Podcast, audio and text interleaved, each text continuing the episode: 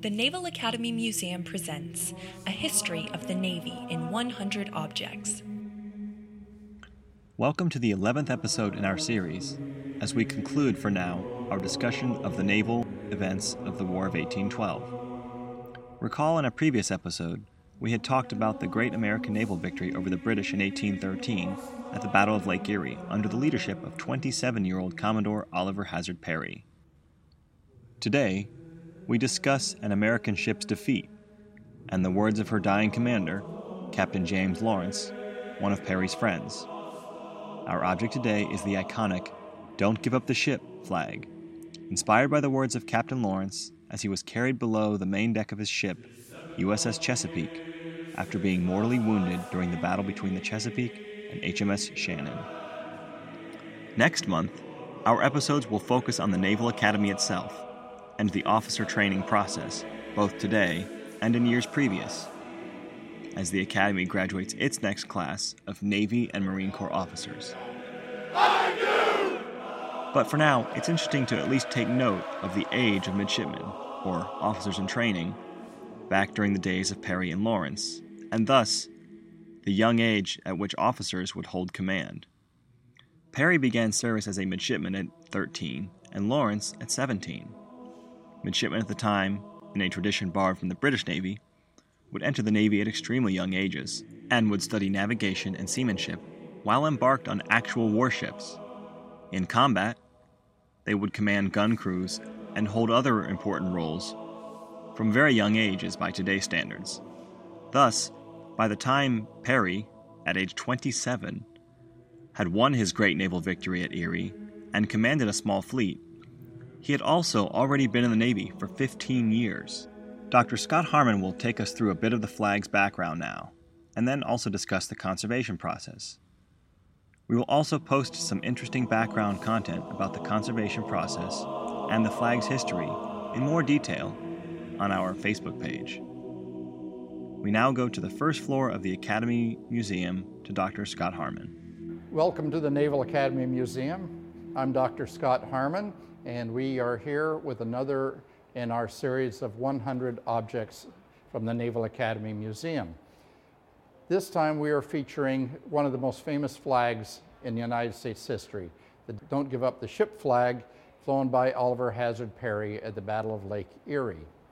This flag has a significant history. The words come from the dying words of Captain James Lawrence, a good friend of Oliver Hazard Perry.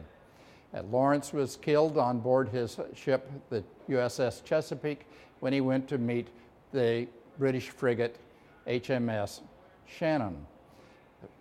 Lawrence was severely wounded, and was, as he was carried below, he called out to his crew, "Don't give up! Don't give up the ship! Don't give up the ship!" uh, which they did in the end. When Perry learned about his friend's death, he was at Erie, Pennsylvania, building a couple of vessels to meet the British on Lake Erie. He had some ladies of Erie, Pennsylvania, uh, make the flag and took it out on board his ship. And when he met the British, uh, hoisting this flag to his main peak, uh, the top of the mainmast, was the signal to begin the action. In this action, uh, the United States Navy won a significant victory, capturing every one of the British ships. After the battle, the flags from the captured British ships, along with the Don't Give Up the Ship flag, went to Washington. And in 1849, it came to the Naval Academy and has been on display at the Naval Academy for 150 years almost. In that time, it has suffered a great deal from uh, neglect, abuse, uh, mistreatment, and about 10 years ago, uh, it was taken out of where it was displayed in Memorial Hall and sent for conservation. At that time, we found peculiar things. What we saw when it was displayed at, at Memorial Hall was a blue flag with tan letters.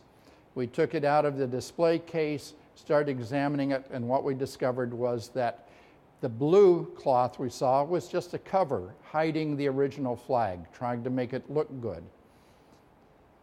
The conservators uh, removed that blue cloth and revealed what we have today. The original flag, war torn, damaged.